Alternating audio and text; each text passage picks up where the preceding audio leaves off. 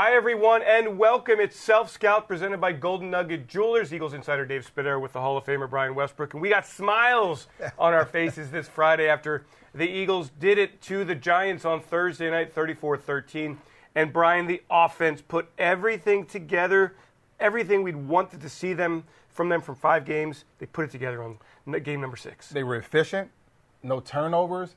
They put it all together. Just like you mentioned, they protected the quarterback a little bit better. Carson Wentz looked like the old Carson Wentz. Our receivers had a very good day, and we got the running game going just a bit. That's what you want to see from our offense. And in the red zone, where the Eagles really have struggled this season after being so good last year, six trips, four touchdowns, two field goals, and it started off mm-hmm. after the takeaway, Kamu Grugier-Hill's interception.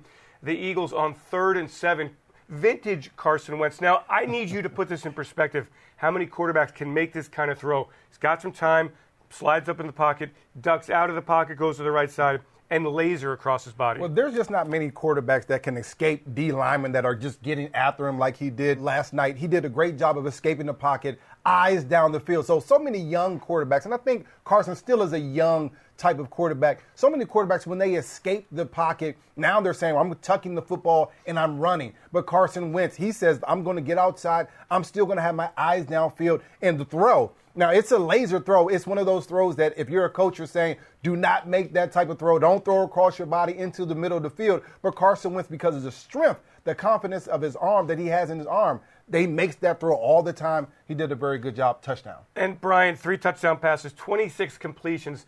Really good news. 15 of them to Ertz yeah. and to Jeffery. Eight catches for Alshon Jeffery, three catches for Nelson Agholor. The explosiveness came back to the Eagles passing game. Big time play by, by Nelson on, on the yep. long pass. We love that. We know that Zach Ertz is going to get his. We understand he had a, you know, he didn't have his normal game yesterday, but I was very impressed by Alshon Jeffery. in the last couple of weeks, and I, I didn't wasn't as excited as probably other people when Alshon came back. I just thought he was just another guy, and I think last year he did a very good job for us, but I didn't know that, that he was going to bring the big play capability, the excitement on the outside when he came back. But these last two games, he's proved me absolutely absolutely wrong. He's done a great job of helping Carson. He's invited, he's, he's, he's added a body to throw the football to. That presence on the outside makes defenses respect the pass game. Alshon Jeffery has done a great job. Alshon is not a speed receiver. No. He's a power forward boxing up. Is that what yeah. makes it so difficult for defensive backs – to get leverage on him? Well, he's not a speed receiver, but he's also not just a possession mm-hmm. receiver. Mm-hmm. So usually you're one or the other. But he's kind of a, a, mixture of both. He doesn't have breakaway speed. He has good enough speed. He doesn't go out and just a possession receiver, but he can catch the, the short passes, great hands. He can catch the quick slants like he did last night, using his body, getting inside, being physical. I was impressed by that the most yesterday. He's a great mix and also a great opportunity between him and Carson. You can see the, the continuity that those two share is continue to get better every single game. And as the season progresses, I'm very excited about those two. You know, it's interesting you said Ertz, he didn't really have the kind of game that we've become accustomed to. Yet I look down, seven catches, 43 yeah. yards, and a yeah. touchdown. It just seemed like every time he caught the ball, he yeah, was down. Like down. the YAC right. was like zero. That's right. That's right. And this is what I think about Zach Ertz. I think every single game, because Carson likes to find his tight end, that he can have 100 yards almost every single game. I figure that he's going to have eight to 10 targets every single game. He'll catch seven or eight balls for 100 yards. That's just the way that I feel about Zach Ertz. I'm not expecting him to get the YAC, the yards after catch, but I am expecting him to catch every ball to him, which he did last night, which he usually does. It just wasn't his night to get the big numbers, and that's okay. And Brian, a big shout out to the big guys up front yes. who were hurting all week. Mm-hmm. Lane Johnson goes out there with an ankle injury, played well until he went to the sideline. Jason Peters, we know how sore and beat up and tired he is. Mm-hmm. Played okay at left tackle until he went out with a bicep yeah. injury. And then the Eagles having to rearrange the offensive line. Vaitai goes in at left tackle. Seumalo goes in from left guard to right tackle. Wisniewski comes in and plays left guard.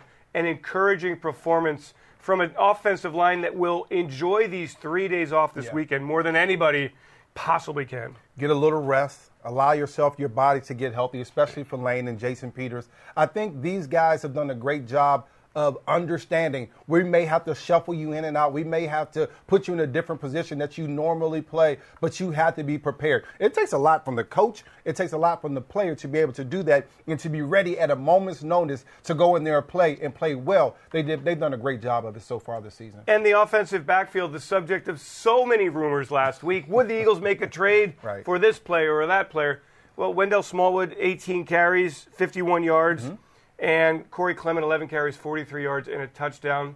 Not great, not eye popping, not Saquon Barkley numbers, but enough to keep respect from the defense. efficient and effective. When they were called upon, I think Wendell Smallwood ran the ball pretty effectively. In certain situations, he was able to use his speed to get to the outside, run some guys over, make defenders pay. I think Corey Clement has done a continually a great job of running the football. He'll get more and more touches as this thing and his health continue to get better. I think this team offensively is in a good place. They needed their quarterback to play well. He did a great job. Everything else flows when Carson Wentz does it well. And here are some things that jumped out to me in this game. I really want to make these points very clear. The Eagles in this game had a chance to score early. They mm-hmm. did it. Mm-hmm. 14 points in the first quarter.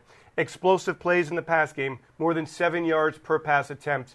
And that is really huge. And then the pre snap penalties, I think there was only one of them for an illegal formation, and that helps so much. when when you have 14 points in the first quarter, that changes the philosophy of the quarterback, the offensive line, the running back. Most importantly, it changes the philosophy, the thought process of Doug Pederson, the play caller. At that point, Doug can be aggressive. Carson can take some chances that he normally wouldn't take. This is a different type of play that this team has played all season long. They've been playing from behind, close games, things like that. This is the same type of play that they played last year. Doug Pederson being aggressive, Carson, Carson Wentz being aggressive. This is the type of offense they want to have. That's because you have the lead 14-3 at the end of the first A quarter. game that breeds a lot of confidence, and the Eagles get to three and three, starting the NFC East schedule off the right way. That's our self scout presented by Golden Nugget Jewelers. For Brian Westbrook, I'm Dave Spadaro.